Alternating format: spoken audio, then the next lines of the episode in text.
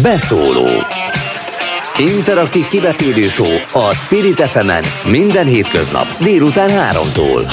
Várjuk hívásaikat a 0630 116 38 es nem emelt díjas telefonszámon. A mikrofonnál Hont András. Szép délutánt kívánok, és nekem már szép is, amennyiben ilyen öven aluli kifejezést eh, lehet alkalmazni ma eh, rádiózás során. Szécsi Noémi emeli a stúdió fényét jelen pillanatban, és eh, Szécsi Noémi József Attila díjas író, meg még minek neveznéd magad?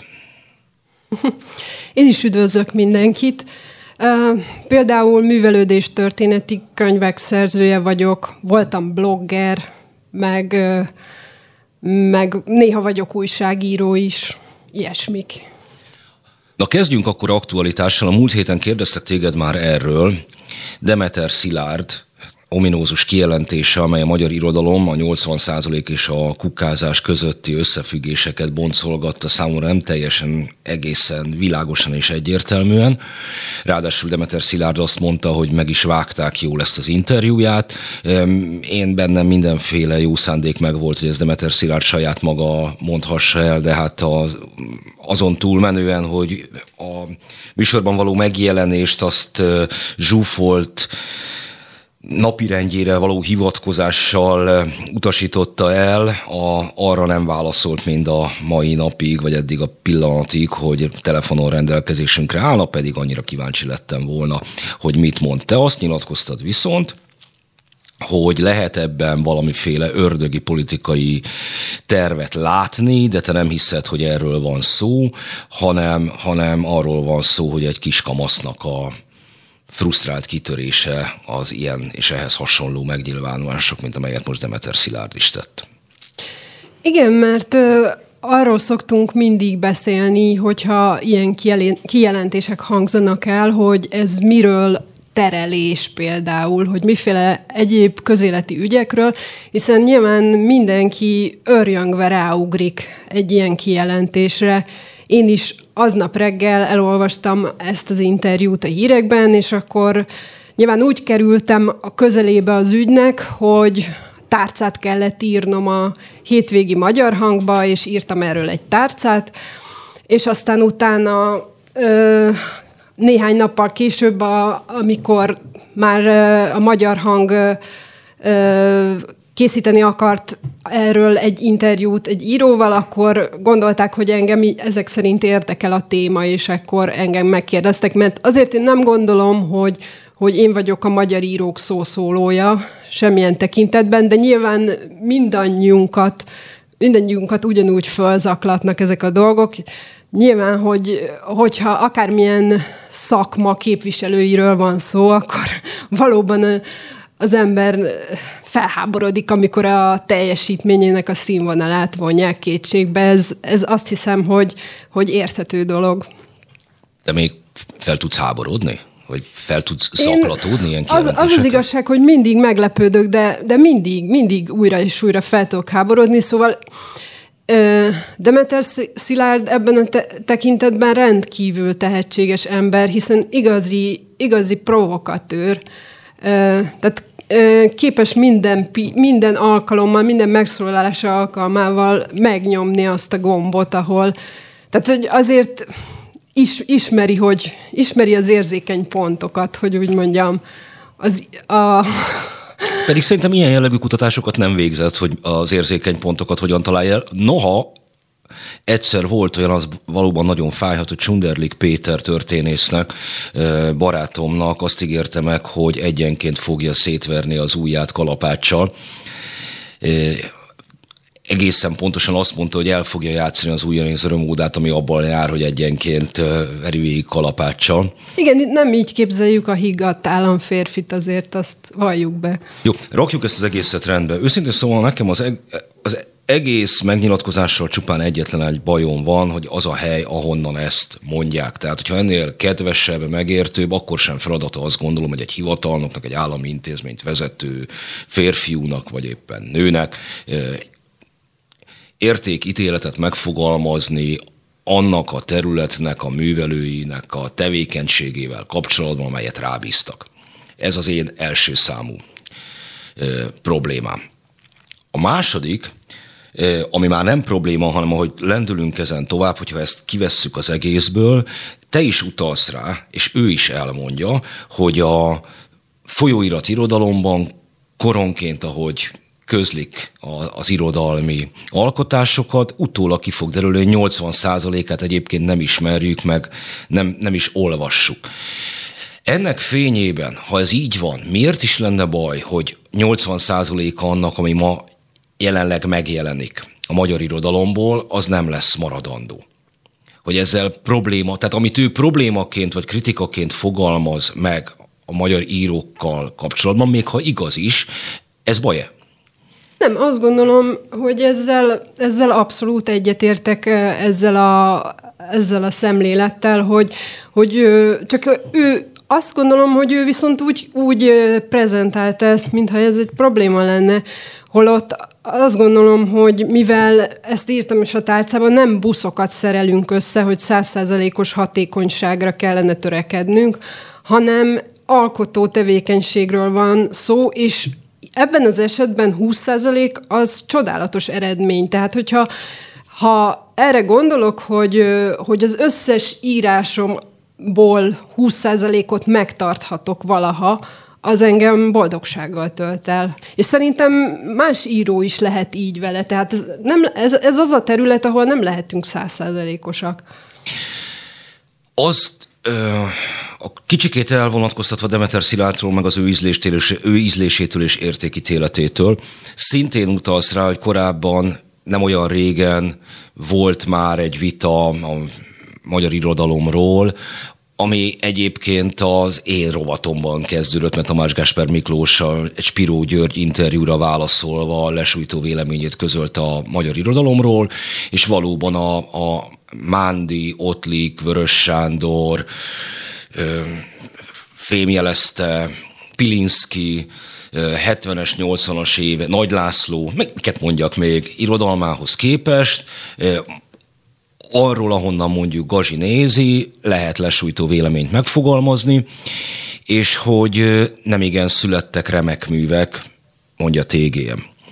Szerinted hol áll a magyar irodalom korábbi korokhoz képest? Ha, tudom, hogy nem olimpiai sport, és nem, nem osztanak sem arany, sem ezüstérmeket, de valamiféle megérzésünk mégis lehet.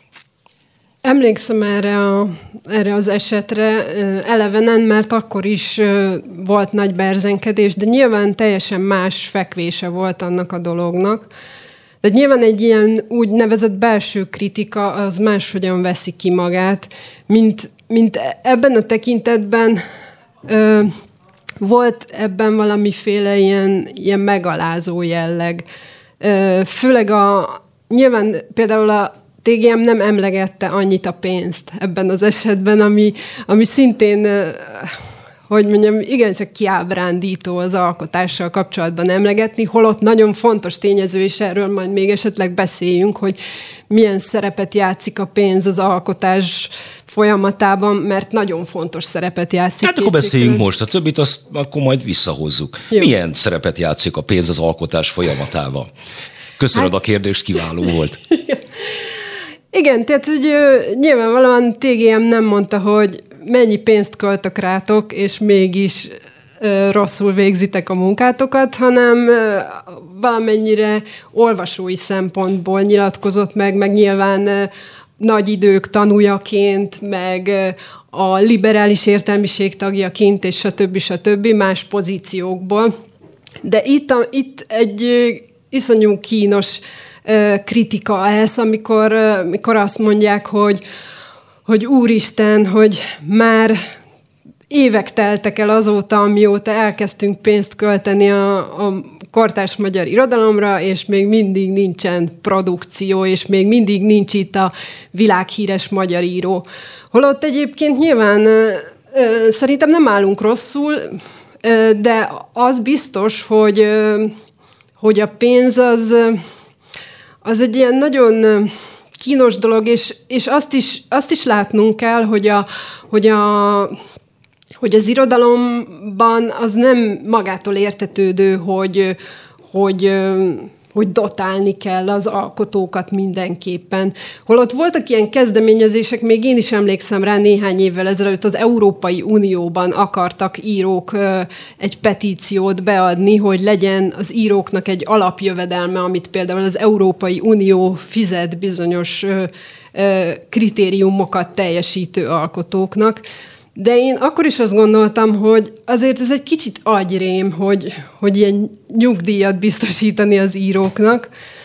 Ugyanakkor mégis, mégis azt, azt, azt is látnunk kell, hogy a pénztelenség, a, a pénz utáni hajsza, az nagyon-nagyon rá tudja nyomni a bélyegét az alkotó munkára, és nagyon-nagyon ö, ö, meg tudja törni egy, egy alkotó ember pályáját, hogyha ezt tölti ki.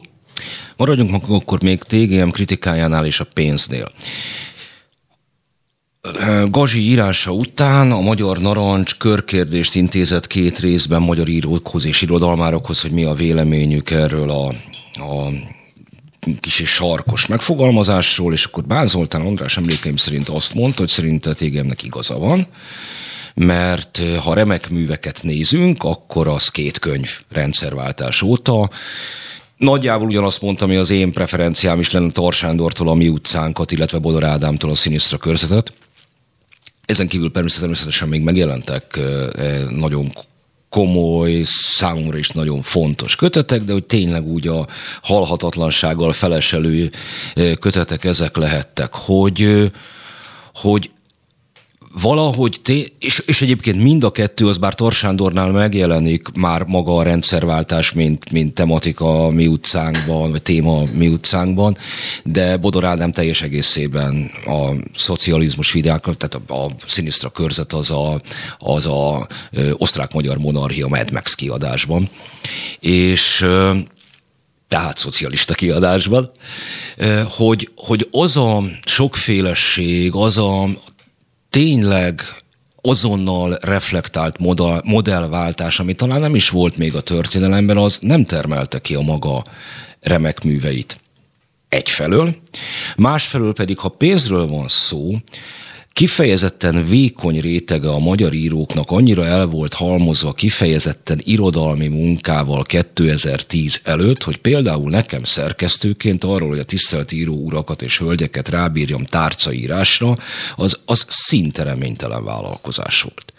És hogy ez ennek következtében, hogy mondjuk az, ami természetes volt a század előn, a 20-as években, hogy egy író találkozott a közönségével hétről hétre, eh, a lapok hasábjain, tárcákban, az, az attól, a, attól megkimélte a kultúrafinanszírozás, vagy ez a munkabőség a, a magyar írókat, és hogy talán éppen ezért nem tudott remek mű mert hogy az éppen aktuális témák megtermékenyítő hatás, hogy olyan felületekkel jelenjenek meg, ahol hogyha egyet lapozok gazdasági hírek vannak, vagy sporthírek, és a többi. Tehát tényleg kialakult egy ilyen elefántcsont torony jelleg néhányaknál. Na, mindezt a sok mindent, amit most elmondtam, te hogy látod? Mert nekem ezek jutottak eszembe arról, amit mondtál. Én azt gondolom, én nyilván máshogy látom ezt írói szempontból, és mondjuk, hogyha vissza, visszatekerünk egy kicsit a 19. századra, akkor azt láthatjuk, hogy az, az írói, a, a modern író írói pálya létrejötte, az úgy kezdődött, hogy a 19. század elején az írók magánkiadásban adták ki a műveiket. Tehát ez akkor ilyen self-publishing volt, és csak az adhatta ki a művét gyakorlatilag, akinek erre volt pénze, vagy kellő számú előfizetőt gyűjtött. Aztán pedig a, az úgynevezett színekúra besz- megszerzése volt a fontos egy író számára. Például Vörös Marti is erre vágyott, vagy Arany Jánosnak is volt ö, munkája amellett, hogy ö, ö, íróként és költőként tevékenykedett.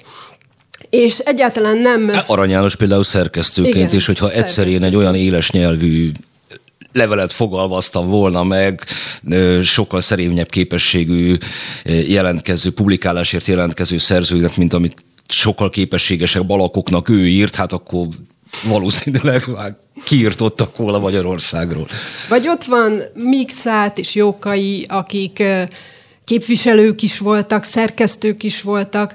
Ebben az időben nem volt semmiféle állami támogatás az íróknak, és a hírlapírói pálya is sokszor kényszerből ö, volt ö, egy út az írók számára, hogy eltartsák magukat ö, valahogyan. És én azt gondolom, hogy sokszor az írók ezért választották azt, ami, ami például a 20. század elején ö, tehát a, a nyugattal kapcsolatban ez a fejünkben van, hogy ők ö, hírlapírók is voltak, és, és írók is voltak, de ezt sokszor ők ilyen rabszolgaságnak élték meg a, a kereső tevékenységet mellette.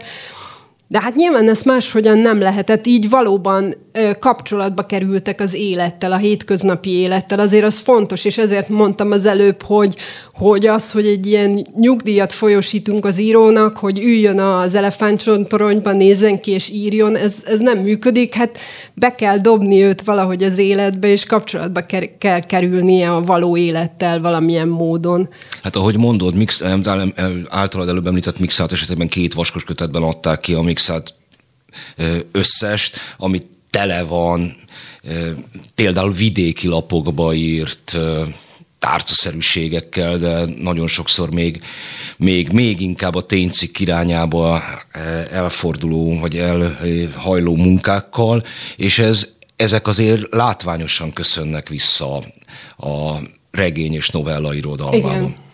Azok az anekdoták, amiket ilyen helyzetekben hallott, azok az emberek, akiket megismert ezek, ezekben a közegekben, nyilván nagyban inspirálták a regényeit. Van egy konkrét kifogása még Demeter Szilárdnak, amelyik időről időre ilyen kiírthatatlan toposzként kerül elő a politikai jobboldal magyar irodalmat érintő kritikájaként azt mondja, hogy itt valami nyugatmajmolásról van szó, hogy hát nem is tudom pontosan mire gondol, hogy tartalmilag vagy formailag követik a, a magyar írók a nyugati mintákat, miközben szerintem a magyar könyveket fogyasztó közönségnek teljesen más élményei vannak ezzel kapcsolatban. Vegyünk például téged, a trilógiád, amivel talán a legismertebb lettél a, a nyughatatlanoktól a gondolatolvasón át a, az e, egyformák vagytok e, munkádig, az a szabadságharc leverésének pillanatától indul, természetesen a napjainkban van, játszódik az egyformák vagytok, de úgy, hogy egy a visszatekintve a múltba ilyen töredékszerűen, e, miközben a, a gondolatolvasó, meg ennek a közbülső szak az a kifejezetten 19. századi e, roppant érdekes történet. Egy ö, siket fiúnak a, a belső monológián keresztül, monológiain keresztül, hogy a te témáid, hát ez, ez minden csak nem nemzetközi téma, és akkor vehetjük Grecsótól Nádasig sokakat, én pont azt látom, hogy változatlanul a magyar irodalom hihetetlenül múlthoz és helyhez kötött. Igen, ez szerintem is így van. Ö, általában nyilván a közép, közép-európai, a kelet-európai irodalmat azért áthatja az, hogy tehát a, a kisember hányattatásai a történelemben és a politika hatása a, az életünkre, azért ez sokkal erősebb, azt hiszem azért ezen a ezen a ég, tehát ez, ebben a közegben ez a, ez a fajta irodalom, mint hogyha mondjuk bele nézünk az angol száz irodalomba. És hát nyilván engem is azt hiszem ezt tesz magyar íróvá, hogy, hogy például ö, a trilógiát megelőzően volt egy regényem, a Kommunista Monte Cristo, ami szintén erről szólt, hogy hogyan... Hogyan tud eszedbe jutni olyan, hogy most ha már szóba hozott, hogy Sanyi a vegán hentes? Ez, ez, ez, ez, ez hogy ötlik fel egy ilyen figurának, mint főhősnek az alakja? Hát nyilván ez, ez messzire vezet, ez most nem, nem akarom annyira kibontani, hogy... A hogy, kommunista de, Monte Cristo főhőséről van szó. fontos, hogy mivel etetnek minket, és hogy bevesszük-e, amivel etetnek minket. Ez, ez egy fontos kérdés ebben a regényben. Mert őszintén szólva ezt irigylem tőle. Tehát ezt, ez egy ilyen figurát megkomponálni fejben a, a, a kommunista vegán hentesét, azért az, az, az bír valamit. Na, tehát térjünk vissza a, a magyar irodalom témaválasztásaihoz, illetve ehhez a kritikához. Hogy nagyon érdekes, ja igen, a trilógiád előtt neked volt egy regény, a kommunista mondta Krisztó, itt, itt szakítottalak meg. Igen, e, e, én csak azt, akar, azt akartam mondani, hogy, hogy ez nagyon-nagyon benne van nekünk itt a Kárpát-medencében az agyunkban, hogy, hogy hogyan hat a, az életünkre a politika. Szerintem egy angol állampolgár ez kevésbé találja identitásformálónak szerintem, hogy a, politi- a politikai hely... Biztos erre is tudunk példákat mondani, esetlegesen mondjuk sokkal inkább például ilyen gyarmati ö, kontextusból, hogy hogyan for, formálja annak a birodalomnak a politikája a, az egyén tudatát, de, de egy átlagos angol állampolgár nem nem ebből a kiinduló pontból fog irodalmat írni elsősorban. Nálunk meg valóban mindenki számára ez, a, ez az első identitás formáló faktor, hogy hogy hova születtem, milyen családban, az elődeim kik voltak, és milyen konfliktusba kerültek a történelemmel. Miért maradtunk itt, mit kezdünk itt, mit, mit, miért fogunk itt maradni? Szóval ez mindig egy kérdés, hogy mit akarunk itt? Miért fogunk itt maradni, akkor is, ha elmegyünk. Igen. Innen folytatjuk, pár perc promóblok következik, és aztán jövünk vissza Szécsi Noémi íróval. Beszóló Interaktív kibeszélő a Spirit fm minden hétköznap délután 3-tól. Várjuk hívásaikat a 0630 116 38 44-es nem emelt díjas telefonszámon. A mikrofonnál Hont András. Továbbra is szép délutánt kívánok, és folytatjuk Széchenyi Noémi íróval. Ott hagytuk valahol abba, hogy ez a nyugat majmolás, bárhogy is nézzük, nem találjuk igazán nyomát a magyar irodalomban. E, és mindeközben azt sem, hogy úgy különösebben áthatná a politika a magyar írók működését. Vannak persze ilyen jelleg megnyilvánulásaik, írnak publicisztikát, már aki egyáltalán ír, de hogy mondjuk Csurka István, akinek szintén a magyar irodalmat ö, ö, illető kritikáiban volt olyasmi, ami most Demeter Szilárd nyilatkozataiban köszönhet vissza, hát ő a szocializmusban sokkal politikusabb író volt, és sokkal kevésbé nyúlt történelmi témákhoz, eh, mint bárki a jelenlegi alkotók közül. És olyan tényleg olyan olyasmi, mint a házmester sirató manapság nem sűrűn jelenik meg. Igen, az, azt gondolom, hogy az írók eh, talán inkább a, a közéleti megnyilatkozásaikban eh, lesznek inkább politikusak, mint a műveikben. És és ez is olyan dolog, szerintem a, a politika az inkább próbálja az írókat belerángatni ebbe a helyzetbe, mint ahogy, ahogy mondjuk akár velem is történik ebben a helyzetben, hogy és történt az utóbbi tíz év folyamán, hogy hogy nagyon sokáig igyekeztem középutas maradni, és aztán nyilván egy ponton legyintettem, és, és feladtam, mert az, a, az gyakorlatilag a halál, hogyha valaki a középen próbál egyensúlyozni, az szinte lehetetlen, és, és aztán így az ember álló helyzetbe sodródik az egyik oldalra, azon veszi észre magát, de de, De hát mindeközben abban... pont arról beszélgettünk a műsor elején, hogy, hogy ott van például a te szerzőtársad Fehér Béla, aki a régi magyar nemzetnek, aztán a magyar időknek is munkatársa volt, tehát hogy azok a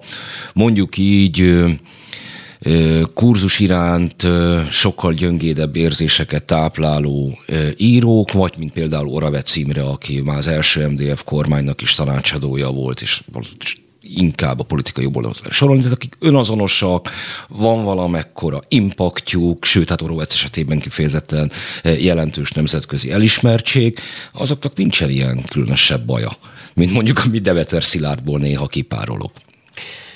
Hát nyilvánvaló, eh, ez generációs dolog is, és biztosan eh, éreznek valamiféle identitást és kötődést magukban, és ez valamiféle elvek mentén döntenek így. De van, aki meg úgy érzi, hogy belesodródik valamilyen helyzetben, és nem akar semmiféle elv mellett kiállni, és nem akar semmit sem képviselni, és sokszor nem hiszik el nekem az emberek, mert mindenki ö, igyekszik azokat, akik a, a ismert embereket, vagy írókat, vagy művészek, más művészeket, igyekeznek besorolni a kategóriába, hogy akkor velünk vannak, vagy ellenünk vannak, a saját ö, szempontjából ö, az olvasó, vagy a, a, a közönség tagja szeretné ezt ö, felmérni, szeretné egy skatujába begyömöszölni azt az illető művészt, és az az igazság, hogy nagyon sok író nem, nem rendelkezik ilyen éles nézetekkel a, a, a politikát illetően, hanem a, a saját írásművészetét, a saját szakmáját tartja elsődlegesnek, és nem a politikát. És próbál állva maradni valahogy ebben az egészben, és meg, hogy mondjam, megteremteni a lehetőségeket ahhoz, hogy ő publikálhasson és megélhessen ebből de nem, nem akar semmilyen politikai párt mellett kiállni fel. Ez szerintem teljesen természetes is, mégis ahogy beszélgetünk, inkább arról van szó, hogy a közélet, vagy a napjaink történései, azok inkább jelennek meg állásfoglásban, mint irodalmi művekben. Mint hogyha ez nagyon-nagyon vékony lenne az, ami tényleg irodalmi igényesség, vagy akár a filmnyelvén, vagy akár képzőművészet, vagy bármiben reflektál a, a napjainkra. Hogy a mostani témát visszahozzam újra és újra és újra, az egyik konkrét név, ami, aki Demeter Szilárd említett, az Parti Nagy Lajosé. Neki van a hősöm tere, ami, ami egy, de az is egy inkább egy ilyen nyomasztó belső álom, amit a, a napjainkból, a közéletből ő magában leszűr, de nem, nem, nem, nem sűrűn vannak ilyen művek. Lehet, hogy szerencsésebb lenne egyszer valakiknek neki gyűrkőzni, vagy többeknek, hogy mi is a világ, amiben élünk, mert szerintem rengeteg érdekes dolog történt 1990 óta. Ez egész periféria kapitalizmus, hogy átalakult a tárgyi világ körülöttünk, ahogy csomó életmódbéli változás történt, ez, ez, ez tényleg szerintem feldolgozásért kívánt, mint a mai napig. Igen, azt hiszem a, a hősöm tere az, az még az előző Fidesz kormány idején keletkezett, ha jól emlékszem. Igen. És és ő, Parti Nagy Lajos, az kifejezetten ebben mindig erősen beleállt, és ez ő vele kapcsolatban azt lehet mondani neki, ez ilyen elvek ö, ö, határozzák meg a gondolkodását, és ezt el kell fogadnunk nyilvánvalóan, hogy ő így gondolkodik. De én mégis meglehetősen ilyen övön alulinak találtam ezt a támadást vele szemben a, a Demeter Szilárd részéről. Ugyanis azt gondolom, hogy ha valakiről azt mondhatjuk, hogy hogy egy élő klasszikus, akkor az Parti Nagy Lajos, és nem kérdőjelezni, és hogyha már nem írna soha semmi értékelhetőt, akkor is már annyi mindent írt, hogy, hogy jobb, hogyha ezt tőle nem kérjük számon. Amellett, amellett meg az, azt rémesnek találtam, hogy a legutóbb azt olvastam, hogy, hogy akkor ő mennyibe került a, magyar adófizetőknek a Digitális Akadémia által kifizetett jogdíjak révén, hiszen Nyilván ennyi erővel azt is föltárhatnánk, hogy mondjuk mennyibe kerülnek nekünk a politikusok, azok, akik, tehát mennyibe kerül akár Demeter Szilárd nekünk, és talán nem is ma, alkot olyan maradandót, mint Parti Nagy Lajos. Szóval azért... Talán. Talán. Talán nem a Egyébként a Parti Nagy Lajos azt gondolom, hogy abszolút olyan módon ö, éli ezt meg. Nekem róla mindig Viktor Hugo jut eszembe, aki a, aki ha, a harmadik Napóleon abszolút elutasította, kezdettől fogva, és ő emigrációba vonult, és eltávozott Párizsból, és addig vissza nem jött, amíg harmadik Napóleon meg nem bukott, és ő jelképezte az ellenállást a, azokra az, az értelmiségiek és irodalomkedvelők számára annak idején a 19. század 60-as, 70-es éveiben. Közelebbi példát is tudunk mondani, hogy Kövér László sem vágta le addig a haját, amíg Gyurcsány Ferenc meg nem bukott. Igen.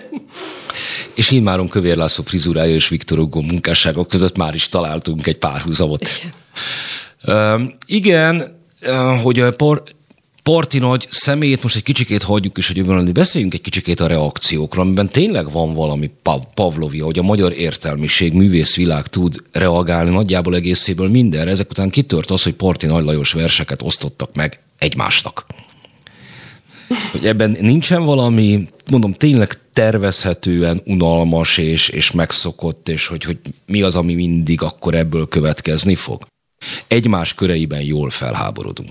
Igen, azt hiszem, hogy, hogy, hogy azért azt látnunk kell, és nyilván én is, én is belátom közelebbről nézve ezeket. Egyrészt az, azt nagyon fontos látnunk, hogy a, a, a baloldali művészek, vagy a liberális művészek közössége nem egy szeretett közösség, és ö, meglehetősen ö, ki, kizáró jellegű tud lenni, és nem véletlen, hogy nagyon sok embernek vannak sértettségei velük szemben. Úgyhogy nem véletlenül zajlik ez a harc a, a két tábor között. Tehát nagyon-nagyon mély sebeket vittek be, azt láthatjuk. Tehát, hogy hogy ahogy megfigyeljük ezeket a megnyilatkozásokat, láthatjuk, hogy olyan traumákat szenvedhetett el egy csomó ö, ö, a NER részeként működő ö, politikus, ami, amit egyszerűen nem lehet máshogy begyógyítani, csak ilyen övön aluli vagdalkozással és bosszúállással. Hát ide nekem ezeket a traumákat. Számla számot is tudok mellé mondani, tehát van, van, ami gyógyítja a sebeket. Igen. De nekik nem. Nekik ez, ez annyira ö, belső vérzéseket okozott, hogy...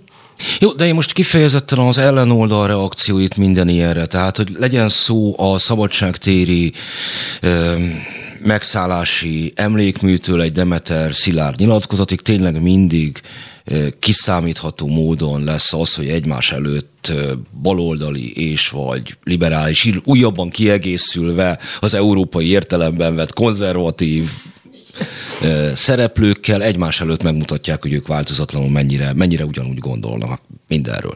Hogy ennél nem lehetne valami produktívabb? Hát ö, ö, én is gondolkodtam ezen, de te mire gondolsz például? Milyen terveid vannak ezzel kapcsolatban? Hát nekem? Én, én, én, én azt gondoltam, hogy például megforgatom a tollamat mindenkinek a gyomrában válogatás nélkül, ezt, ezt szoktam alkalmazni. De én, én alapvetően azt gondolom, hogy, hogy én a Demeter Szilárddal kapcsolatban és alapvetően a megértésnek a, a állapotába próbálom magamat ringatni. Néha ez nehezen megy, eh, hogy mit miért eh, mond meg, hogyan cselekszik, és ebből mi sülhet ki. Ennek persze mindig van egy olyan előfeltétele, hogy, hogy ezt az ember végig tudja vinni, semmit nem remél Demeter Szilárd, nem akar várni tőle, nem szeretne térei ösztöndíjas lenni, vagy szerkesztője eh, bármilyen PIM kiadványnak. Ezt így lehet meg a mintákat nézni egy pár lépésre eltávolodva a pillanatnyi küzdelmektől, hogy mennyire, mennyire ugyanazok köszönnek vissza pár évtizedes eltérésekkel. Ez, ez mondjuk például sokkal jobban foglalkoztat, mert az, hogy meg hogy hogy telik maga az idő.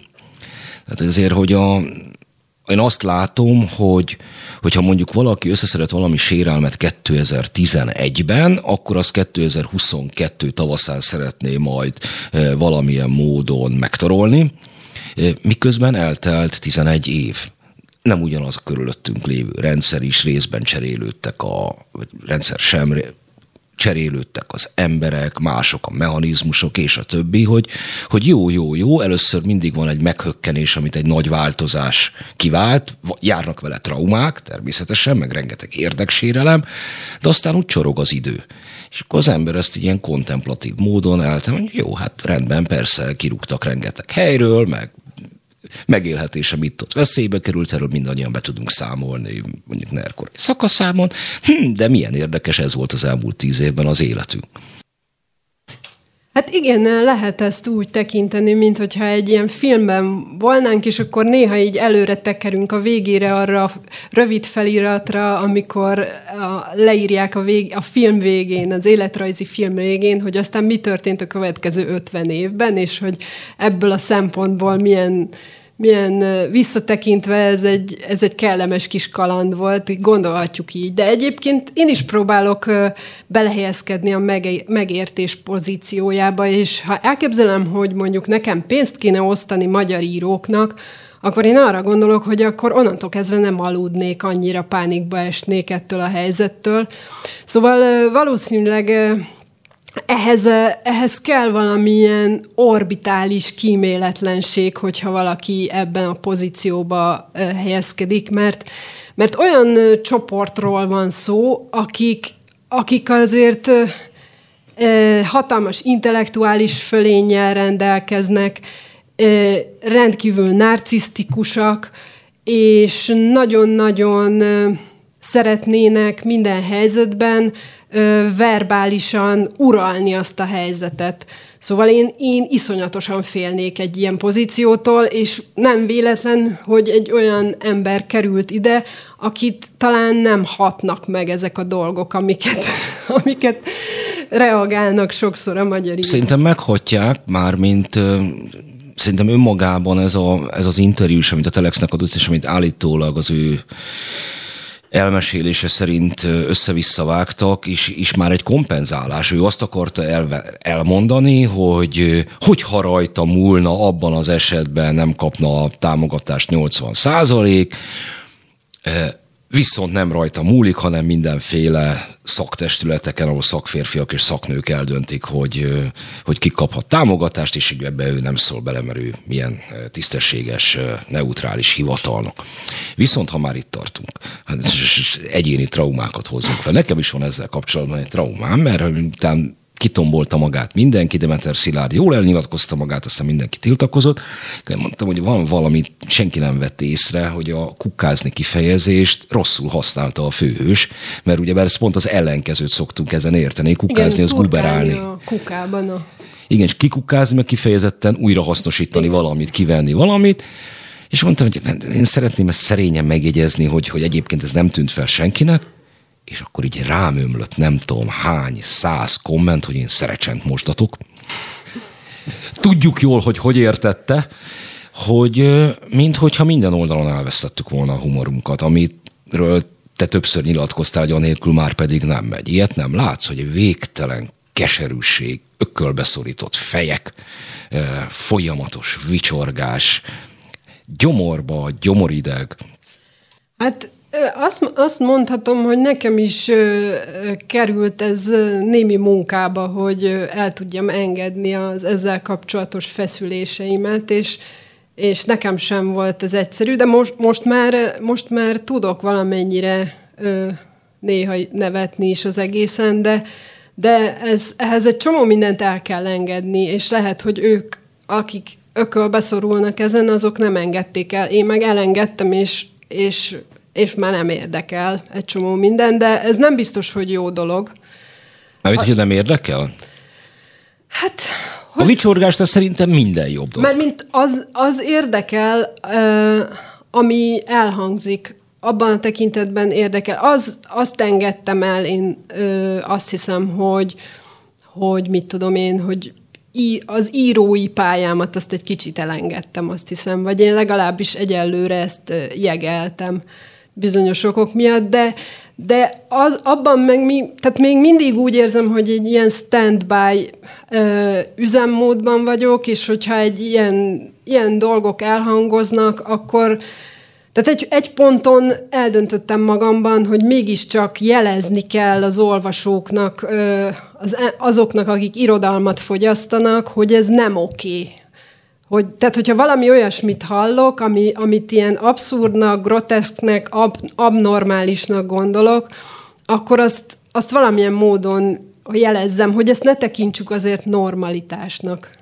Persze, csak itt most az a kérdés, hogy ezt, ezt mondjuk az ember milyen hangütéssel teszi. Viszont ha azt mondod, hogy iroda, írói pályád elengedéséről van szó, azt nyilatkozott még a hangnak, és erről beszéljünk pár szót, hogy érdemes leszögezni, hogy az irodalom már nem az, az elsődleges presztízsű művészeti ágazat a világban, mint akár száz éve volt.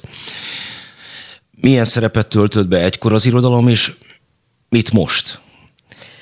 Nyilvánvalóan az egy elsődleges irodalmi, vagy elsődleges művészeti ágazat volt. A 19. század fordulójára mindenképpen. Tehát azért a 20. század első évtizedei az a csúcspontja volt az irodalomnak. Hogyha belegondolunk abba, hogy, hogy például voltak ilyen politikus írók, az mondjuk igaz, az általad emlegetett csurka is ilyen politikus íróvá vált egy ponton, de mostanában Pázmány Péter ezt meg nem úgy is tudnánk indult. elképzelni azt, hogy egy, egy, egy író igazán komolyan beleszóljon, vagy igazán komoly tényező legyen, vagy igazán komolyan formálja a tudatát az embereknek. Ez sokkal inkább áttevődött például a, a filmre. Valaha for, forgatta, mert hogy oké, okay, az ifjú Werther megjelenésekor öngyilkossági hullám borította el Európát, de föltehetőleg, ha szociológiailag akarnánk a statisztika módszereivel megnézni, azért ez nagyon-nagyon-nagyon pár ezrelékes vagy tízezrelékes szalomvilágot érinthetett. Hát én azt gondolom, hogy a 19. században ez meghatározó volt. Tehát, hogyha ha csak arra gondolunk az emlegetett mixátra vagy jókaira, azért ők ilyen állami írók voltak olyan tekintetben. Most képzeljük el, hogy mondjuk lesz És akkor a... Herceg Ferencről még szót sem ejtettünk később.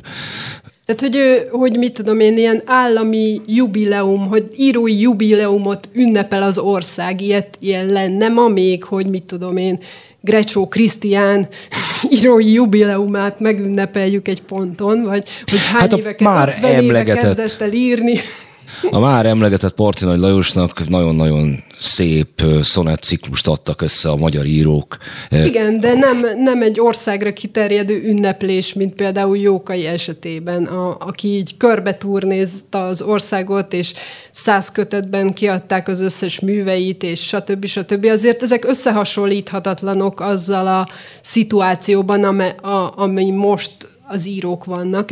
Más, más művészeti ágazatok jobban megmozgatják most az embereket, és jobban hatnak a gondolatvilágukra. De ez nem azért van, mert... Inkább csak nyersanyagot termel most az irodalom már szerintem. Ez nem azért van, elbeemlítettem az ifjú Wertert, hogy, hogy tulajdonképpen az irodalom visszakerül oda, ahol mindig is volt. Tehát, hogy a 19. század második fele, a 20. század első fele, az egy kivételes állapot volt, amikor az analfabetizmus az jelentősen csökkent. Mindenhol, amikor megjelentek a, a hatalmas elérésű lapok, heti lapok, napilapok, vagy akár foly, olyan folyóiratok, nem mint a nyugat, a maga 3000 hmm. e, valahány százas példányszámmal, mint mondjuk a színházi élet, uh-huh. amit, amit begyűjtöttek a, a fővárosi piacra feljövő kofák is hazavinni, hogy, hogy ez a, a műveltség terjedésének, meg az abban való részvételnek egy nagyon-nagyon-nagyon picinke kis szakasza az emberiség történelme, és visszamegy az elit, elit foglalatosságba az irodalom. Lehetséges, hogy így, vagy úgy hívják ezt az egészet, hogy content gyártás, vagy nem tudom, valami más neve lesz. Nem tudom, a, a, azt hiszem, hogy hogy így politikailag biztos nincs olyan nagy, nagy jelentősége az irodalomnak, mint, mint akár a 20. század. De nem csak politikailag, hanem kifejezetten művelődésileg. Művelődésileg sem. Vagy más, más formáknak. A, a, az írott, ö, írott szavak más formáinak van jelentősége. Mondjuk az irodalom mindig közvetett hatása volt, ezt a periódus leszámítva inkább, hogy mind politikusok, mind, mind egyházfiak, mind más népszerűbb előadó művészekre ható módon érte el a közönségét. Ez van most is, tehát azok a előbb említett általad említett filmek, amik ugyebár most inkább sorozatokat jelentenek, azok, azoknak általában irodalmi művek az ihletői. Igen, ez, erre mondtam, hogy egy ilyen tartalom, tartalmat kell gyártani, vagy így nyersanyagként szolgál az irodalom. Tehát azt tekintjük, nyilván ö, ö, ez annak is köszönhető, hogy kialakult egy új művészeti ág a 20. század során, a mozgófilm, a filmművészet, de például a, meg azóta ugye létrejött az internet, és a többi.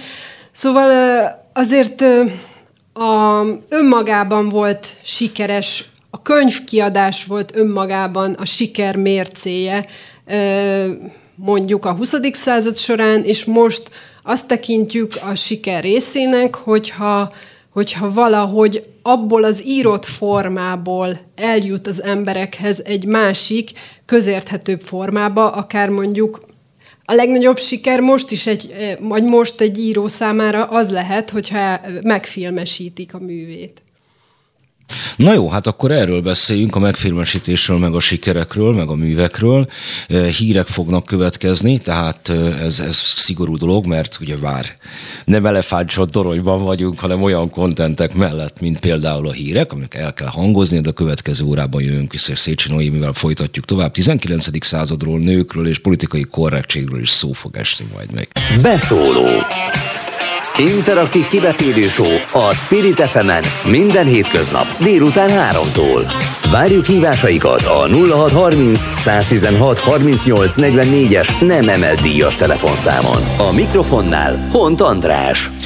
Valóban, és továbbra is szép borús délutánt, illetve kora estét kívánok innen Kőbányáról, és Szécsi Noémi íróval folytatjuk a beszélgetésünket, amelyet tulajdonképpen igazán hálás vagyok Demeter Szilárnak, mert valamiféle aktualitás, apropó mindig kell, hogy az ember beszélgessen valakiről legalábbis azt akarja, hogy figyeljenek rá, de valójában simán el tudtunk Demeter Szilátról és napjaink nyomorúságos közéleti vitáitól rugaszkodni, és legutóbb már itt az irodalomnak a szerepénél tartottunk. Hát mi, mi végre van irodalom? Mi annak a funkció magad számára? Ezt te, mint író emberként ezt úgy tisztáztad? Az, ar- arról nem volt szó, hogy ilyen nagy kérdéseket is meg fogunk vitatni. A, azt gondolom, hogy, hogy azért mégiscsak van, van valamiféle gyakorlati haszna is az irodalomnak, még hogyha ez, ez azonnal nem tűnik fel. Néha azt gondolja az ember, hogy manapság próbáljuk az irodalmat ilyen, ilyen lelki problémák kezelésére ö, redukálni sokszor, de azt gondolom, hogy ez egy fontos funkciója az irodalomnak azért, hogy, ö, hogy, a, hogy valamiféle ilyen instant gyógyszerként is szolgáljon számunkra. De hát nyilván, nyilván van ennek ilyen identitásképző szerepe is, meg, meg egy olyan dolog, ami, ami mindannyiunk számára, ami emberré tesz minket nyilvánvalóan az olvasás. A, gondolkodtam itt a, a szünetben imént, meglepő módon szoktam, és rájöttem, hogy tulajdonképpen egy kicsikét csőbe húzt magunkat, mert ugyan irodalomról beszélünk, és ugye ott szakadtunk végén, megjelent egy másik művészeti ág a 20. században a film, ami eh, nagyobb hatással van a közönségre, mint maga az irodalom, de aztán rájöttem, hogy mi tulajdonképpen prózáról beszélünk. Igen. Nem az irodalom egészéről. Igen, a költészetről nem beszéltünk, holott nyilvánvalóan a költészet az eh, az sokkal közvetlenebb módon meg tud jelenni, akár ezeken a közösségi oldalakon is. Hát nem csak ott, hanem gondoljunk abba bele, hogy az irodalmi Nobel-díjasok listája a kezdetekben, azon túl, hogy Anatole France, meg, meg Prudhomme, meg ilyenek megkapták, de hát megkapta a filozófus Bergson, a történetíró Theodor Mommsen. Vagy Churchill. Igen. És hogy, hogy jutottunk el odáig, szerintem egyébként helyesen, teljesen mindegy, hogy nagy vitákat váltott ki ez a díjazás, hogy megkapja Bob Dylan, mert a 60-as évektől kezdve viszont a, a lírának lett egy olyan visszat, most nem lett, hanem újra visszatért ahhoz, ami kezdet-kezdetén volt, hogy énekelték, hogy, hogy a, hogy a dalszövegírók, meg a rockstárok, na ők voltak az igazán nagy közönségre ható szerzők. És ennek azért, mondom, Bob Dylan díjazásával azért ez aztán megjelenik a, a magas irodalom, és mondom, hogy egy kicsikét megcsaltam magunkat, mert hogy, hogy, hogy igazából prózáról beszélünk. Ez, ez megint csak a, a, arra egy mód, hogy hogyan kerül be az irodalom a tömegkultúrába. Mert azért ez nagyon fontos, hogy uh, napjainkban, tehát a filmről is beszéltünk, a film is egy uh, sok esetben tömegkulturális műfaj, és nyilván az a, a zenének a bizonyos ágazatai is. Tehát így, így jut el sokkal több emberhez. Tehát vannak olyan csatornák, amelyek hogy mondjam, ilyen kapudrogok az irodalom fogyasztók számára. Tehát én sokszor találkozok olyan esetekkel, hogy valaki ilyen úton ö, ö, talál rá az irodalomra egy-egy szerzőre, és aztán utána merészkedik mélyebbre az irodalomra, hogyha az a dolog tetszett neki, és akkor vállal nagyobb, vagy hogy mondjam, komplexebb megértést igénylő műveket. Először tényleg csak valami így becsalogatja. Mondjuk egy blog, mondjuk egy vers egy közösségi oldalon, vagy egy szám, vagy egy film, és akkor utána rájön, hogy voltak éppen szereti az irodalmat. Mi most a prózának, visszatérve szűken vett témánkhoz, mi most a karaktere világszerte? Mert beszéltünk, hogy Magyarországon van-e, van-e uralkodó műfaja, van-e olyan irányzat, amire most azt tudjuk mondani, hogy napjaink irodalma olyan, amilyen? Vagy ilyen nincsen. Vagy ehhez eleve el kell telni bizonyos időnek, hogy korszakolni tudjunk, vagy jelleget tudjunk adni egy kornak. Noha egyébként a posztmodernek pontosan tudták, hogy benne vannak a posztmodernben. Egyszerre volt alkotás és program mondjuk Eszterházi számára, vagy Tandori számára. Uh, igazából uh, emlékszem, hogy uh, úgy lett volna tavaly uh, márciusban uh, uh, utaztam volna én is a Lipcsei könyvására, és sajnos a járvány miatt nem mehettem, de hogyha ha elutaztam volna, akkor lehet, hogy tudnám, hogy most mi, mik a trendek. Ezt nyilván egy könyvásáron például föl lehet mérni, hogy mi az, ami uh, azok a műfajok, amelyek uh, leginkább megtöltik a polcokat. Nem, nem tudom pontosan, hogy, hogy mi lehet most a legdivatosabb. Volt egy időszak a legutóbbi években, amikor ez a young adult fiction, azelőtt volt, amikor ezek a kivonulók a társadalomból, és meditálok, és újra kezdem az életemet, és elmegyek egy másik országba, stb. típusú irodalom volt, de ezek a hát ezek ugye általában a dokumentarista regények, mint mondjuk a Csernok. műfajokat határozzák meg. A, az úgynevezett magas irodalomban kevésbé változnak ezek a, a műfajok, bár azért ott is vannak divatok, meg mindig végig söpörnek egy egy könyvásáron, és mondjuk nem tudom, most októberben, amikor már megtartották Frankfurt, a frankfurti könyvásárt, hogy mi volt az a, a, ami a legjobban ment például most, mert mindig van, van ilyenkor egy ilyen nagy sláger.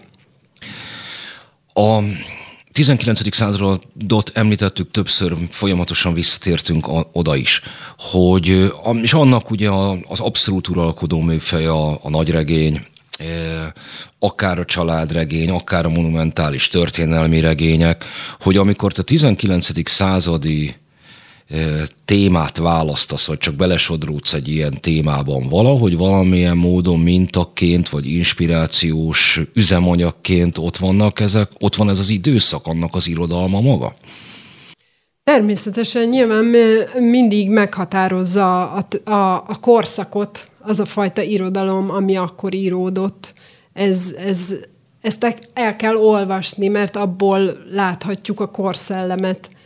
Minden, minden kornak megvannak a, a meghatározó műfajai, és, és ezt egyébként én ilyen művelődés történeti szerzőként is szem előtt tartom, tehát mindig elolvasom, és néha forrásként is használom a, a korabeli irodalmat.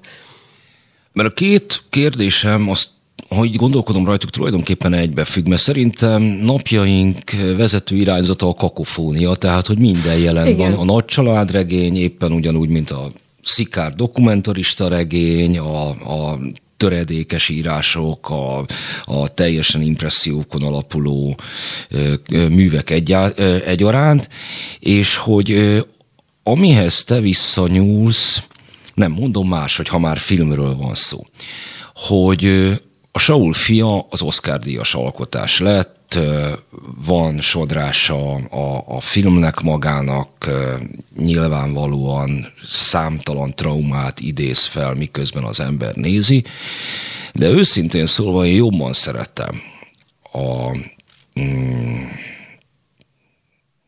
napkelte, napnyugta, na, jobban szeretem, de hirtelenjében a nevére nem emlékszem, a címére nem emlékszem, mert, mert visszanyúl egy egy megint csak olyan unikális korhoz, amivel mondjuk te szoktál operálni, amikor igazából nem történik semmi, előtte meg utána, nincs, nem akar megmondani semmit, csak van egy saját nyelve és hangulata, és, és, és minden kérdés ott marad a végére. Igazából semmit nem kapunk meg, de hogy, hogy a világ teremtő ereje az, az, az kétségtelen. A trilógiáddal ez egyébként valahogy így van hogy, hogy egy univerzumba be tudsz szippantani végén, ott marad az összes dilemma egy párizsi ö, pályaudvaron, de hogy, ö, hogy volt, volt egy kalandunk egy másik világban. Ezt te mennyire látod, mennyire fogadod el a saját műveddel kapcsolatban ezt mondjuk világos kritikaként, vagy értő olvasásként?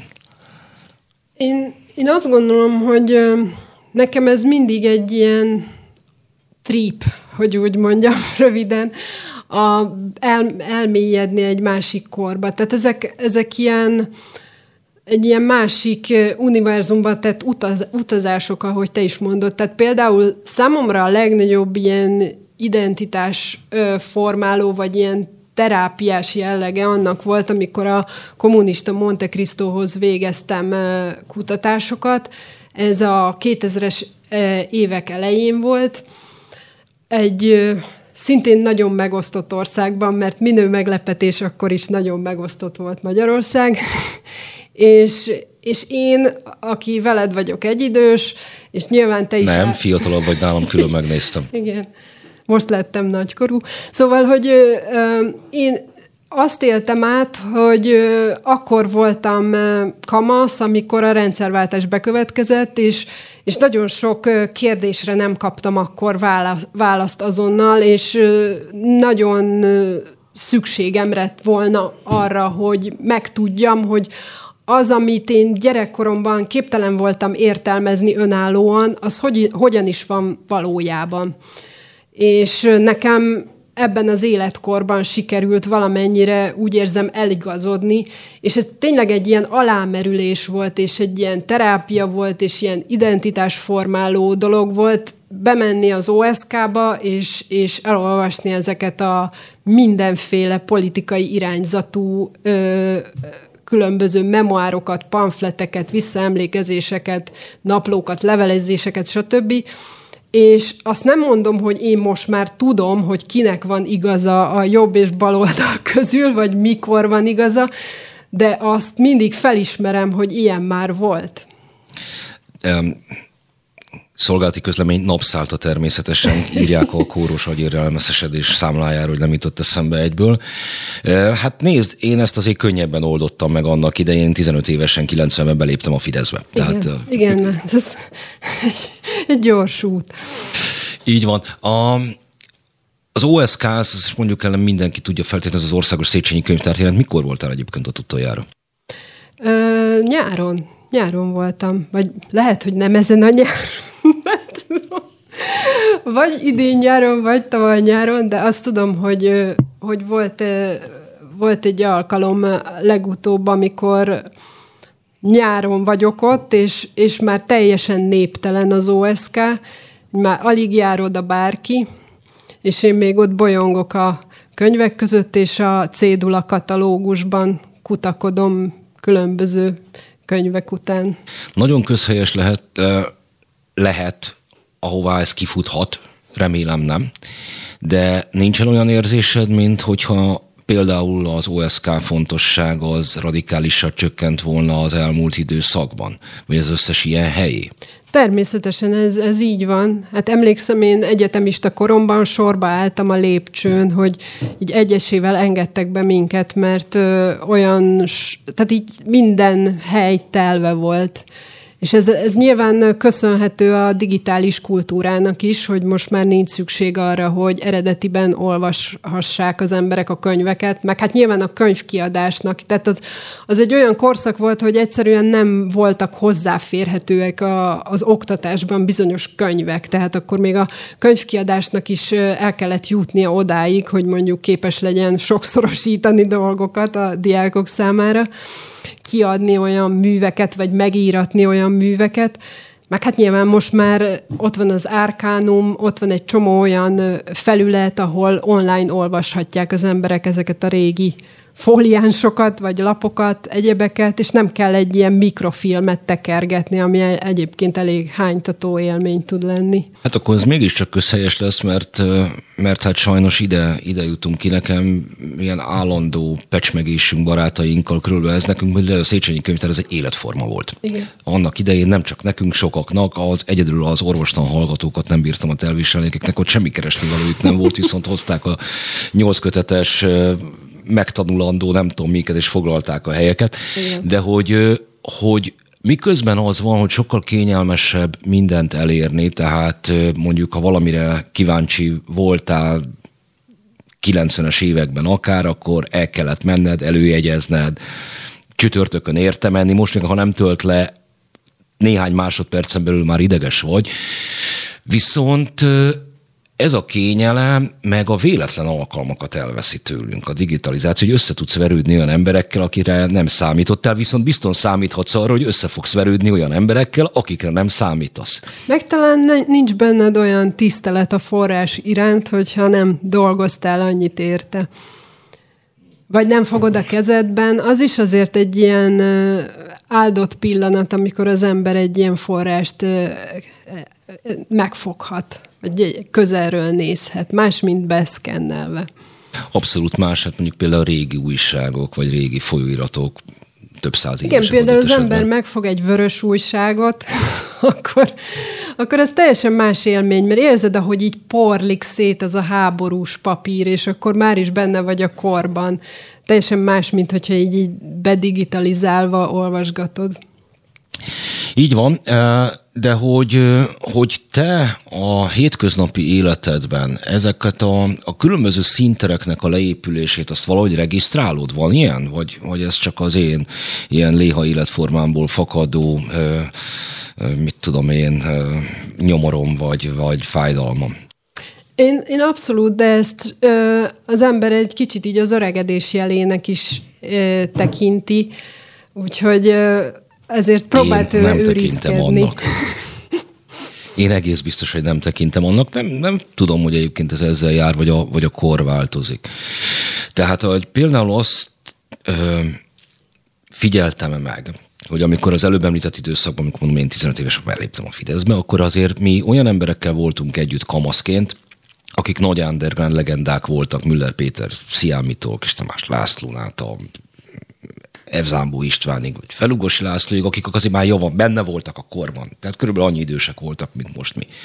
És hogy, hogy azt a fajta mm, ilyen ikonszerepet betöltötték társaságokban, amit ahol én most a társaságot sem látom, és hogy ebből, ebből nem tudom, hogy mi tud kisülni, mert ez az online-on nem fog tudni ugyanúgy diversifikálódni, meg ugyanúgy összeállni és széthullani, nem tudom hány társaság és közösség, mint ezt a való életben magában. Hogy nem lehet, hogy ez egy konkrét feladat, ide akarom ezt kihúzni programadás címén, hogy, hogy, hogy újra előállítani a fizikailag egy térben lévő, egymással eszmecserét folytató társaságok sokaságát?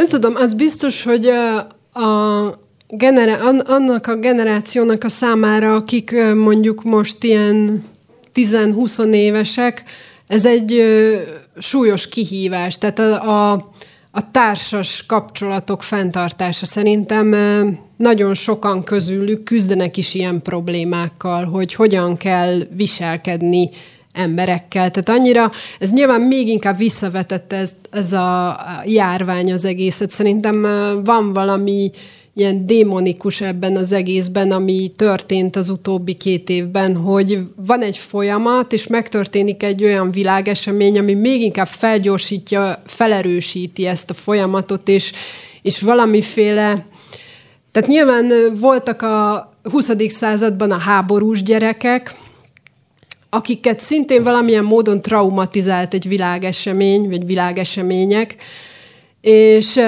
azok a, azok a generációk, akikre most így hat a világ, a, a, az internet vagy a járvány, azok is ezt, ezt valamilyen módon ö, ö, a személyiségükben fogják hordozni szerintem a jövőben, és küzdeni fognak dolgokkal, mint ahogy a háborús gyerekek azzal küzdöttek, hogy a, a jövőképük milyen legyen, hogy mennyire mer, merjenek bízni a jövőben, a, mennyire merjenek ö, gonda, gondtalanok lenni. No, hát akkor óra elején feltett kérdésemre itt van például egy válasz. Számomra az riasztó, hogy mondjuk mennyire nem dolgozza fel a világ intellektusa, meg akár a magyar az, amit most éppen történik velünk, legalább a dilemmákat jelenítse már meg. És valahogy azt látom a Magyar Tudományos Akadémia tagjaitól kezdve az ELTE bölcsész karáig, hogy ez, hogy ez nem topik hogy jó, hát ez most így történik velünk, ezen majd előbb-utóbb túl leszünk, akkor viszontlátásra. Holott egyébként, ahogy mondod, ez, ez maradandó nyomokat fog hagyni, és, és számtalan érdekes és, és nyomasztó kérdést vet föl. Tényleg végignéztem az összes magyar akadémikus megnyilvánulását az elmúlt másfél-két évből, az összeset és hogy nem, nem, tényleg nem jelenik meg ez. És mondjuk irodalmi szempontból ennek a feldolgozása az, ez hihetetlenül uh, érdekes lehetne. Na ez például... Hát azért történik szerintem, történik a, a járvány feldolgozása. Egy csomó az én nézőpontomból pedig úgy tűnik, hogy, hogy igen, hogy tesz, tesznek erre írók kísérleteket. Például Például Garaci László írt egy karantén darabot, amit elő is adott a Katona József Színház, online streamelték tavasszal. Mint ahogy egyébként a te regényedből készült. Igen, azt is. Így van. Na de jó, az nem reflektált annyira a járványra. Az így van. De Garaci darabja például reflektált. Készültek antológiák, és hát azért van, van ennek valamiféle lenyomata. Az, hogy a lelkünkre hogy hat ki, az, az szerintem a, a tudósok eleve nincsenek arra kondicionálva, hogy ilyen gyorsan reagáljanak, nekik ilyen, ilyen hosszú kifutású ö, eredményekre és kutatásokra kell alapozniuk általában a, a munkájukat, és, és nincs, nem, nem erre ö, ö, tanították őket, hogy azonnal reagáljanak dolgokra, az, az más hivatásoknál van inkább, de az, azért szerintem a, az írók is próbálnak is. Na jó, erre majd még visszatérünk, megint pár perc promóblokk, és akkor jövünk vissza Szécsi Noémivel még egy szűk 20 percre. Beszóló Interaktív kibeszélő a Spirit fm minden hétköznap délután 3-tól. Várjuk hívásaikat a 0630 116 38 44-es nem emelt díjas telefonszámon. A mikrofonnál Hont András. Továbbra is szép délután kívánok mindenkinek, illetve estébe hajló délután, hogy egészen precíz legyek. Szécsi Noémi íróval folytatjuk tovább a beszélgetést. Karanténnál tartottunk a, a beszélgetésünk előző etapjának végénél, illetve azt megelőzően a társas kapcsolatok is szóba kerültek. A kettőt egybe fogom egy némileg fűzni, hogy a hidegháború követő, a hidegháború bukását követő időszakban, tehát a mi fiatal felnőtt életünkben egészen mostanáig volt egy ilyen negédes, köztes állapot amit mondtam, hogy a kakofóniáról úgy körülbelül, és el, el pötyögtünk benne, felnőttünk, gyerekeket csináltunk, neveltünk, és világ, az egész világ így, így ezzel el volt. És hogy az elmúlt években ö, meg egy új, új, új irányzatok, új jelenségek vannak, amelyet mind filozófiában, mind politikában, mind művészetekben feldolgozni szerintem elsődleges feladat. és hogy... Köszönöm, hát ez, ez már olyan, mintha téged ki is lehetne nevezni arra a posztra, ami a Demeter Szilárd birtokol, hiszen feladatokat osztasz az íróknak. Így, így. Ma, például magyar írók alkossatok remek műveket. Igen, köszönjük. Magamnak is mondom természetesen, mint mondjuk eszészerzőként, hogy, hogy a társas kapcsolatokról volt szó, te foglalkozol ezzel művelődés történészként női szerepekkel, nőkkel, századforduló helyzetekkel. Nyilvánvalóan, hogy ez téged nőként, vidékről felkerült lányként, író nőként, bár azért azt vett figyelembe, vagy vedd észre, hogy az írónő kifejezést azt, azt nagyon szigorúan kerültem a, a beszélgetésünk Ezt során. Köszönöm. Nem, nem szoktam egyébként alkalmazni. De mégsem lehet téged feminista írónak mondani. Azt, azt érzem, hogy van ezzel, ezzel kapcsolatban benned valami ambivalencia hogy nagyon érdekel a téma, de nem, nem onnan közelítesz, hogy a pusztán az elnyomott nők, akik a, a iga levetésének rögös útján a, a bántás nélküli életbe lépnek. De még egyfelől. Viszont amit ebből ki akartam hozni, hogy a MeToo-tól a mostani járványhelyzetig, hogy, hogy valahol most már a biológiai lényünket, férfi-nő viszony, illetve az, hogy a tested felett szabadon rendelkezel, hogy beadsz egy vakcinát sem, feszegeti már ez a, a, a kor. Hogy hogy is miközben azt helyesen, amikor azt mondom, hogy érzek mondjuk ambivalenciát benned, ez ilyen női témákkal kapcsolatban. Én azért biztos, hogy azért is tartok ettől a, az elnevezéstől, mert egyrészt azért, mert, mert azt gondolom, hogy annak ne legyen már külön neve, hogy a, a Ugye a feminizmus azt jelenti, hogy a nők jogosultak ugyanazokra a jogokra, mint a férfiak. Hát erre, én azt gondolom, hogy erre ne legyen külön szó, hanem hogy ez legyen magától értetődő. Én egy kicsit így idétlennek érzem azt, hogy, hogy tehát azt gondolom, hogy, hogy remélem eltűnik a használatból ez a szó ilyen, tehát hogy ezt nem kell külön megnevezni, hanem természetes dolog lesz, hogy hiszen arra nincs külön szó, hogy a férfiak ö, élvezzenek egyenlő jogokat a nőkkel. Másrészt meg nyilván az emberben van egy ilyen furcsa ö, tehát, mint ahogy már elárultam, én szocializmus gyermeke is vagyok, hogy, hogy ez az ilyen nőtanács árnyéka így rávetül az emberre, hogy, hogy valahogy olyan, olyan idétlennek tűnik az, azt egy ilyen mozgalomként megfogalmazni, és egy ilyen, egy ilyen tehát nem, nem, akarom ezt, nem akarom ezt egy ilyen szervezett mozgalomként látni, az, hogy ö, ö, foglalkozom ezzel a kérdéssel. De nyilvánvalóan szükség van rá, egy csomószor kiderül, hogy szükség van -e az érdekképviseletre, és szükség van a, a kutatásra ezzel kapcsolatban, mert ezek valóban még ilyen feltáratlan részletek a, a nők történelme, mert sajnos létezik külön ilyen kategória, ami nincs feltárva, ami valamilyen módon le van kicsinyelve a történelemben. Még mindig, bár ez változik.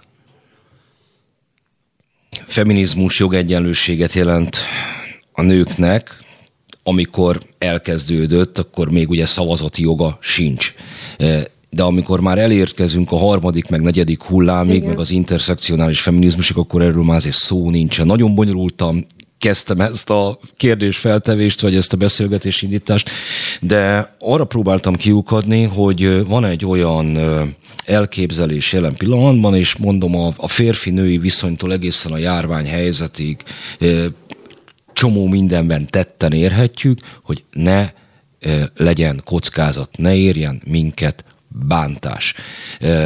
Ne fertőzzön meg vírus, és ne semmilyen se, és ne füttyögjön utánunk a, a kőműves. És Erről nekem elég sajátos és határozott véleményem van, hogy én nem szeretnék ilyen kockázatmentes világban élni, de azt egyébként nem vonom kétségbe, hogy ez, ez, ez hihetetlen érdekes kérdéseket vet fel. Na, feladatkijelölésnél tartottunk, hogy ezügyben én egy változást érzékelek az elmúlt, nem tudom, két-három évtized kényelméhez képest, hogy ezek most ilyen nagyon élesen és nagyon sarkosan, nagyon elvi dilemmákat vetnek fel. Lehet-e bántani a másikat? Mennyire lehet kiküszöbölni a ránk leselkedő veszélyt. Nem okoz-e négyszer nagyobb veszélyt az, hogy megpróbáljuk kiküszöbölni, és így tovább? Egyetértek abban, hogy, hogy ezek, ezek ilyen lehetetlen, tehát ezek a társadalomból kiiktathatatlan veszélyek. Én például azon szoktam mindig gondolkodni, nekem az a kedvenc témám, hogy, hogy a mai kor abszolút egy ilyen azt gondolja a mai kor, hogy megszüntethetjük a kiszolgáltatottságot például, ami egyszerűen kiiktathatatlan az emberi társadalomból. Tehát, hogy ma a, a függetlenség kultuszát éljük, hogy mindenkinek függetlennek kell lennie, holott nem minden ember képes létezni függetlenül, magában, egyedül, és megvannak a... Megvannak, Egészen precízen egyetlen egy ember sem képes igen, létezni. tehát megvannak a, a képletei a társadalomban a, a kiszolgáltatottságnak, és ezt nem lehet felszámolni. Ugyanúgy, ahogy a veszélyeket sem lehet felszámolni. Tehát ezek, ezek ilyen, tényleg ilyen lilaködös álmok, amik, amik valóban csak ilyen, nem tudom, a ö, hippi közösségek legszebb tripjein születhettek meg, de ilyen, ilyen nincsen, nem létezik, és, és az életünk különböző területein kerülünk veszélybe, és vagyunk kiszolgáltatottak, de ez, ez nem fog megszűnni semmilyen ideális körülmények között sem.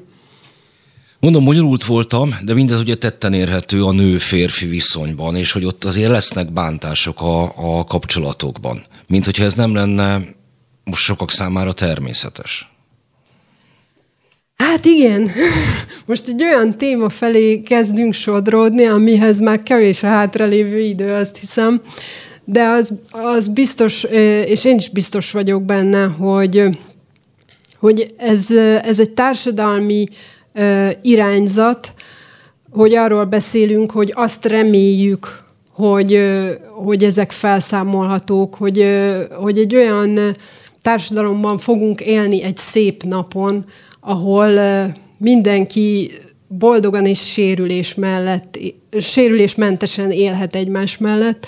És hát ezt nyilván én sem tudom elképzelni, csak remélem, hogy, hogy minél kevésbé lesznek ilyenek, de ez, ez, ez mégsem, mégsem egy, hogy mondjam, ez inkább egy sci témája lehet ez a, ez a fajta. Ez egy disztópia, mert abba, ha gondolj bele, hogy ha nincsen ki, nincs veszély, nincs kockázat, akkor nincsen erkölcs sem, mert hát nem lehet így meg úgy dönteni. Utópia inkább az, hogy mert a disztópia az ugye ez egy ilyen negatív, negatív hát vízió, az és az, az utópia az pedig, ahogy elképzeljük a szép, szép új világot, hogy lehetséges, hogy akkor így mindenki vidáman szalad, mint a macskafogó végén.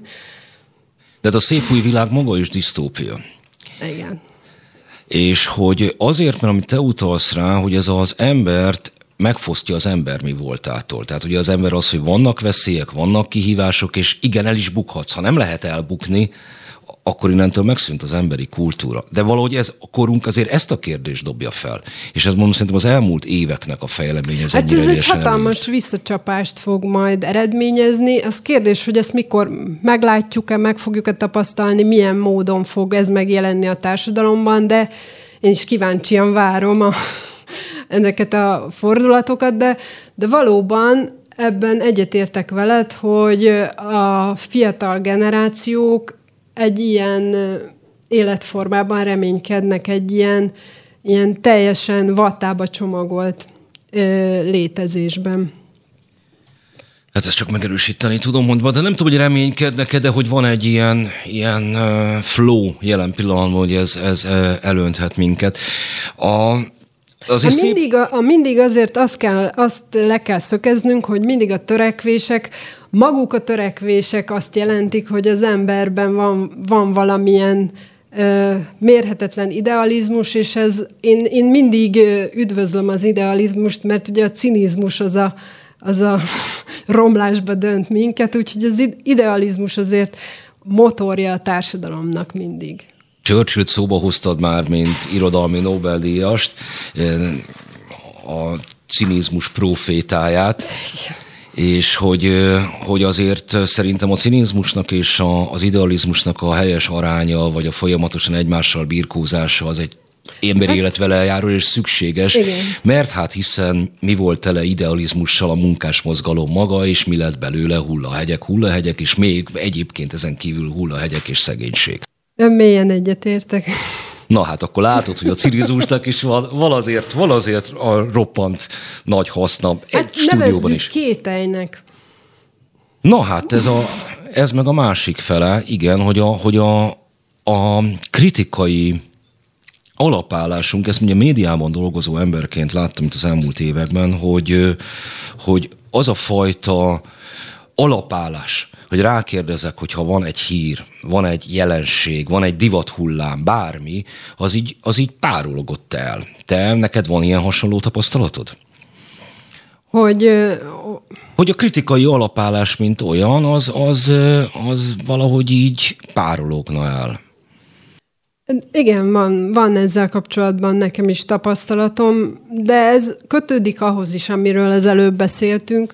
Minden esetre én is úgy, úgy vagyok vele, hogy, hogy egy olyan tudattal rendelkező társadalom felé tartunk most, ami számunkra idegen, és ebben nehezen fogjuk találni a helyünket, amennyi idő kijelöltetett még számunkra. Hát azért még pár évtizedben reménykedjünk.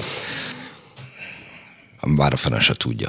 Tehát tudok olyan kalandos életet magamnak elképzelni, mondjuk az elmúlt éveim, ami egyáltalán nem biztos, hogy a, a boldog nyugdíjas kort jelenti majd.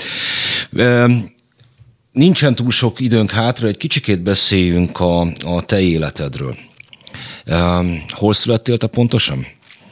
Én szentesen születtem, ahol sok más velem egyidős író is született, például Csernaszavó András és Grecsó Krisztián, ugyanabban a kórházban születtünk, de az én szüleim akkor egy Csongrád megyei faluban éltek, aminek az a neve, hogy Eperjes, mert az én édesapám agronómus volt, aki egy ottani TS-ben dolgozott, és kapta meg a kiváló kiváló munka, munkájáért a kitüntetését annak idején.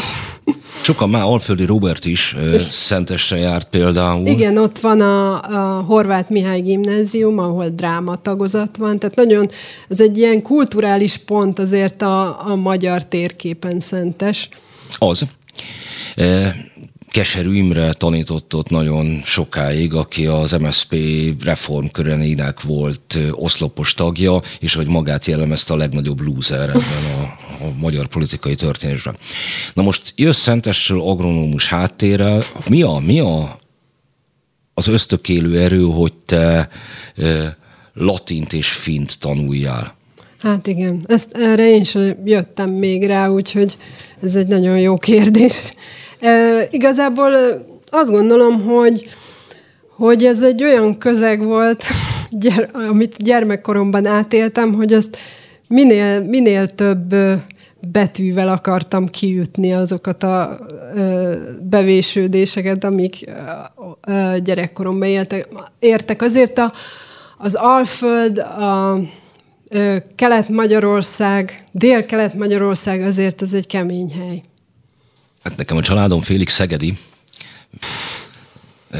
Tudok erről mesélni, de azt gondolod, hogy sok betű, akkor az innentől Szeneka és el lesz, ami igen, igen, úgy gondoltam, hogy, hogy ez lesz. Mennyiben volt a számodra kulturális sok, amikor bekerültél egy másik közegbe, vagy mennyire volt, találtad egyből otthon magadat?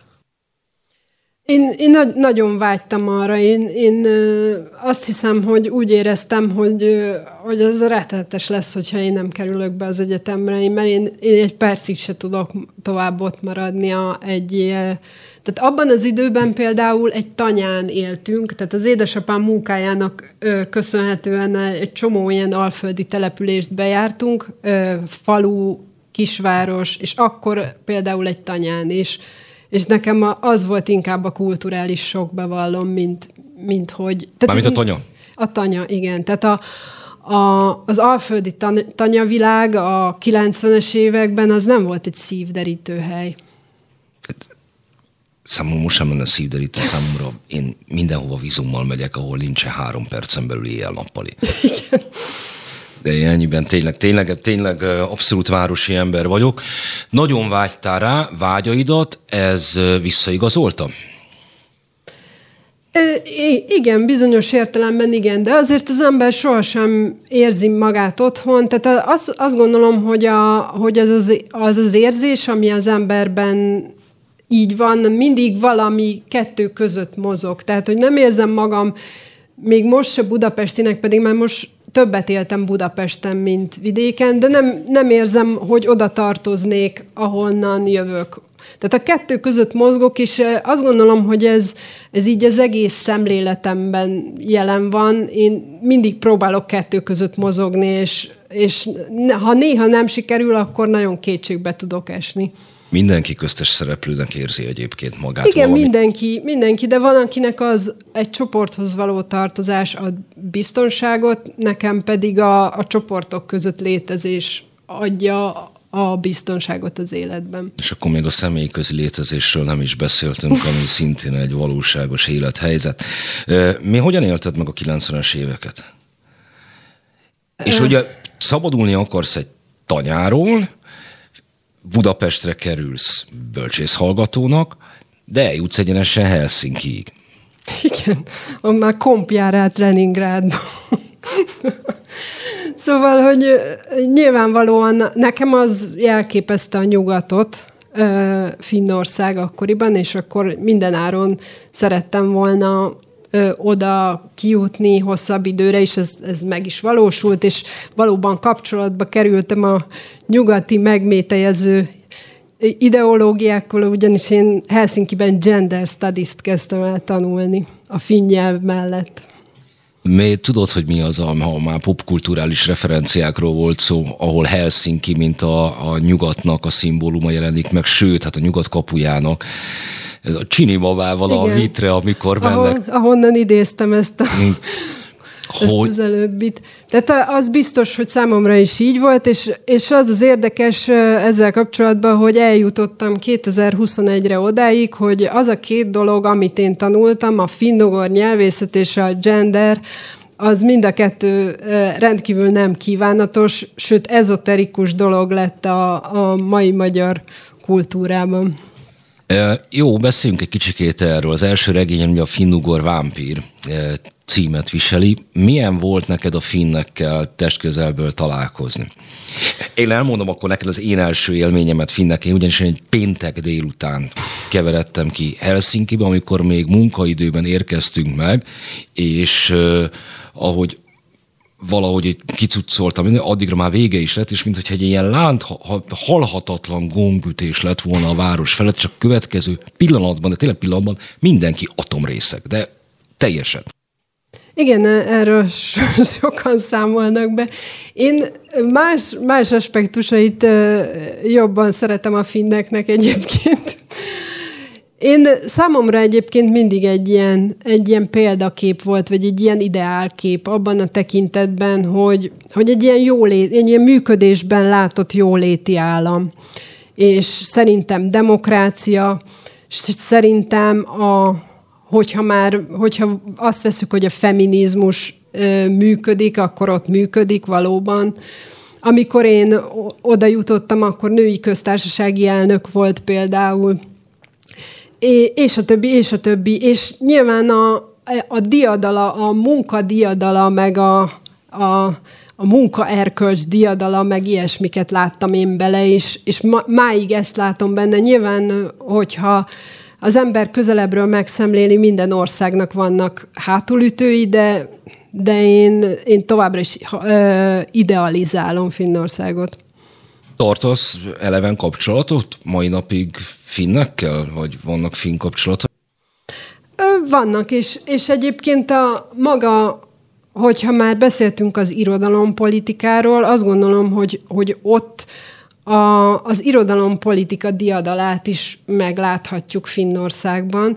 Tehát, hogy hogyan működik az, hogyha nem két évig nyomod a pénzt valamibe, hanem évtizedekig nyomod a pénzt valamibe, és aztán egyszer csak tényleg elkezd működni a dolog. Tehát most például azt láthatjuk, hogy a, a finn irodalom az ilyen világirodalmi tényezővé válik, és méghozzá női íróknak köszönhetően, mint Sophie Oxenen vagy Rosa Liksom, akik, akik ott vannak a, a világ szinterén, és, és az, a finn irodalom, meg úgy általában a skandináv irodalmak, azok mennyire jelentős tényezők most a világirodalomban. És ez, ez valóban egy ilyen összehangolt és hosszú ideig tartó irod, tehát egy ilyen végig gondolt irodalompolitikának az eredményeként. Na csak eljutunk oda a legvégére, hogy Demeter Szilárdnak mégis igaza lesz, hogy öntjük a pénzt egyfelől, akkor most már Parti Nagy Lajos igazán szállíthatna nyolc Nobel-díjat. Igen, de, de nem két évig, meg három évig kell önteni a pénzt. Az oktatásban, meg az, a, a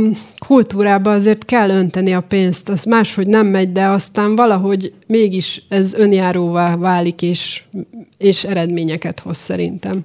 A köztes állapotra, amiről a leges legelején beszéltünk a beszélgetéseknek, beszélgetésünknek, eh, egy kicsikét visszacsatolás ez, ahogy eljutottunk a finnekig, meg a finnugrizmusig, hogy említetted egy interjúban a turáni mozgalmat, ami részben szintén 19. században indult két világháború között ö, ö, szökkent szárba, vagy akkor volt a legerősebb.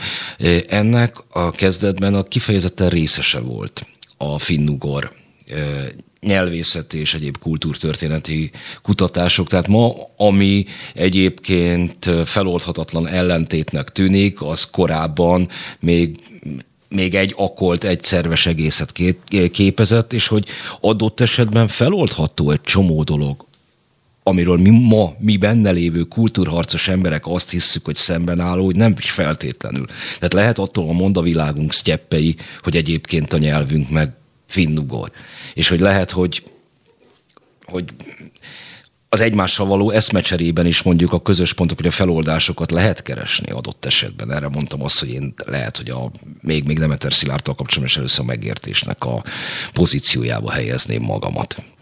Igen, én azt gondolom, hogy, hogy ez, ez például egy újabb olyan izgalmas terep volt számomra egyébként. Azért is húztam elő ebben az interjúban a turanizmust, mert idén ezzel kapcsolatban én dolgoztam a, a méghozzá a, a hamarosan megnyíló kiállítás, hát a Néprajzi Múzeum ki tudja, mikor megnyíló egyik kiállításához írtam szöveget és nagyon sokat olvastam erről a témáról, és nyilvánvalóan megismerkedtem egy, egy csomó olyan ismerős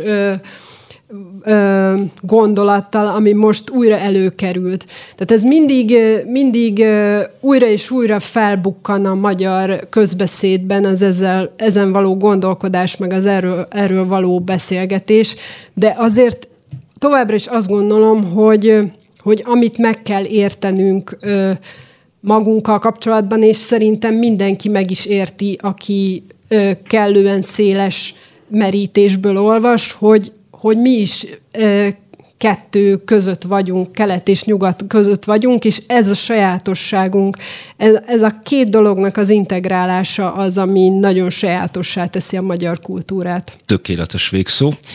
Egyetlen egy igen nem választ adja. Tetszett az új néprajzi múzeum, vagy volt? Hát csoda szép lesz, hogyha egyszer elkészül az egész. Köszönöm szépen, hogy velünk voltak, és külön köszönöm Szécsi Noémi József Attilai díjas írónak, hogy itt volt velünk. Szerintem igen tartalmas beszélgetést folytattunk az elmúlt két órában. Velem szerdán lehet legközelebb találkozni viszont hallásra.